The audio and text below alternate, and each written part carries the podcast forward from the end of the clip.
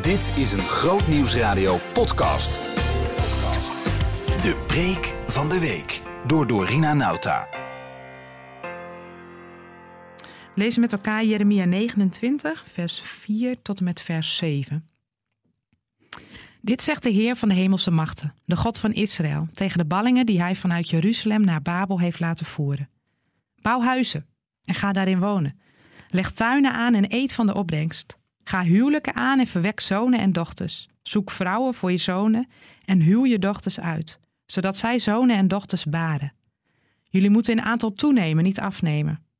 Bid tot de Heer voor de stad waarheen ik jullie weggevoerd heb.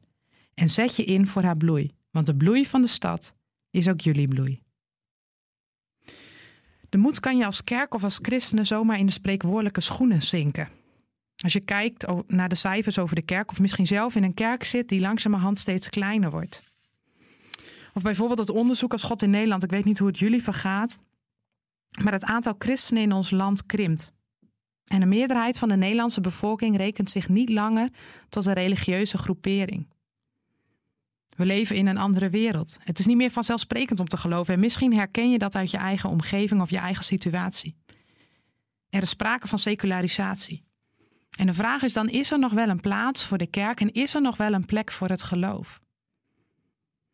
Ik weet niet hoe het jullie vergaat, maar de coronacrisis versterkt dat gevoel alleen maar. Maandenlang kwamen we helemaal niet samen. En ook nu is het kerkelijk leven nog steeds flink beperkt. We gaan als kerk door een rouwproces. Omdat we niet meer kunnen samenkomen zoals we dat altijd gewend waren. We passen steeds weer dingen aan waarbij onze oude vorm het uitgangspunt vormt. En in dat hele proces merk ik dat we verlangen naar hoe het was. Verlangen naar hoe, toen we nog uitbundig konden zingen in een volle kerk en elkaar konden vasthouden op bijzondere momenten. We zouden zo graag willen dat het weer is zoals het was.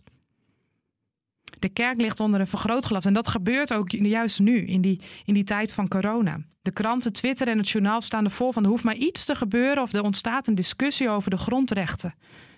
En veel van de meningen en artikelen maken me dan verdrietig omdat er een negatief beeld van de kerk ontstaat. Want hoeveel positief handelen is er wel niet nodig? En hoeveel van betekenis zijn is er nodig om dat negatieve beeld te herstellen?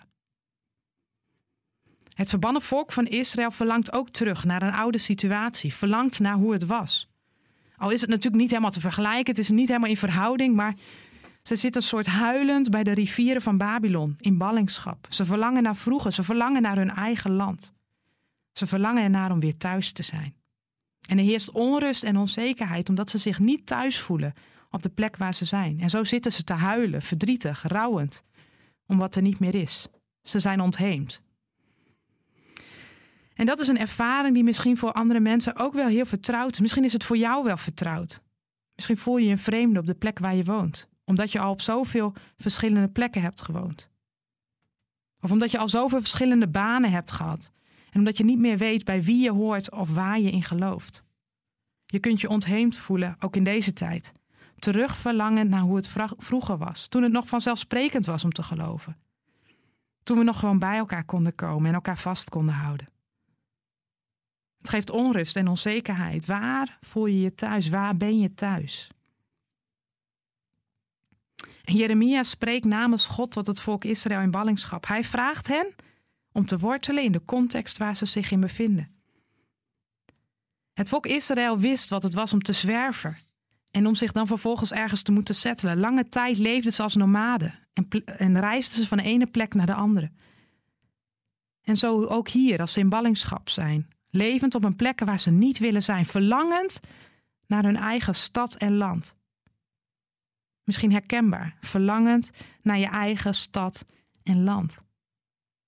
En dan roept Jeremia hen op om zich te verbinden met hun omgeving en om zich in te zetten voor de bloei van de stad.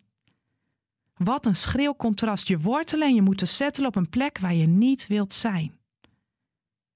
Dat betekent je commitment geven op lange termijn. Dat betekent vastigheid, je duurzaam verbinden aan een organisatie of een plaats. En dat is al uniek in onze tijd. We zijn gewend aan snelle, korte verbindingen. Maar ergens echt wortelen en op lange termijn je inzetten, dat gaat tegen onze cultuur in. De opdracht die God geeft aan het volk bevat verschillende aspecten. Een praktisch aspect, ecologisch, sociaal, economisch, politiek en geestelijk. En als je het je zo voorstelt, dan komt er van alles voorbij. Bouw huizen, ga daarin wonen. Hoe praktisch wil je het hebben? Leg tuinen aan, ecologisch. Eet van de opbrengst. Ga huwelijk aan, sociologisch. En verwek zonen en dochters. Zoek vrouwen voor je zonen en huw haar dochters uit. En bid. Bid voor de stad waarheen ik jullie heb weggevoerd. Het volk wordt opgeroepen om ondanks hun verlangen naar een ander land, om zich hier te settelen. En om er hier dan maar het beste van te maken, zich in te zetten voor de shalom van de stad, voor de vrede van de stad. Het gaat over vrede, over welzijn, over voorspoed in alle aspecten van het leven. En hier roept God zijn volk op om vertegenwoordigers van goed nieuws te zijn, als een beeld van het evangelie. God vraagt van ons om ons te verbinden met deze tijd en context, met de plek waar we ons nu bevinden. Zelfs als dat een plek of een tijd is waar we ons niet prettig voelen. Laat je niet lam slaan door het verlangen naar vroeger, maar ga leven op de plek waar je bent. De opdracht die Jeremia aan het volk geeft wordt heel concreet. En dat is dan ook precies waar de spanning ontstaat.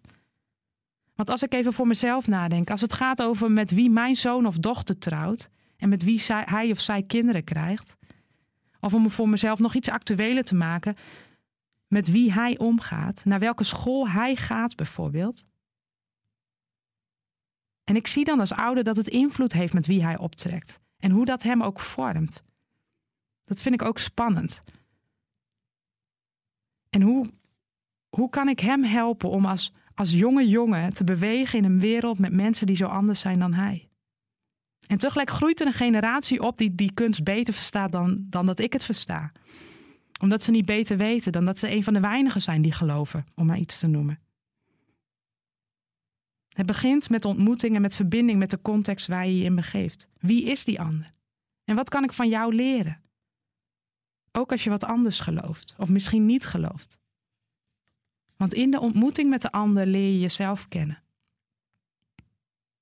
Door de verschillen te waarderen en te leren van die ander. Want God is ook in hem of haar aanwezig. Zijn koninkrijk zit niet opgesloten in de kerk.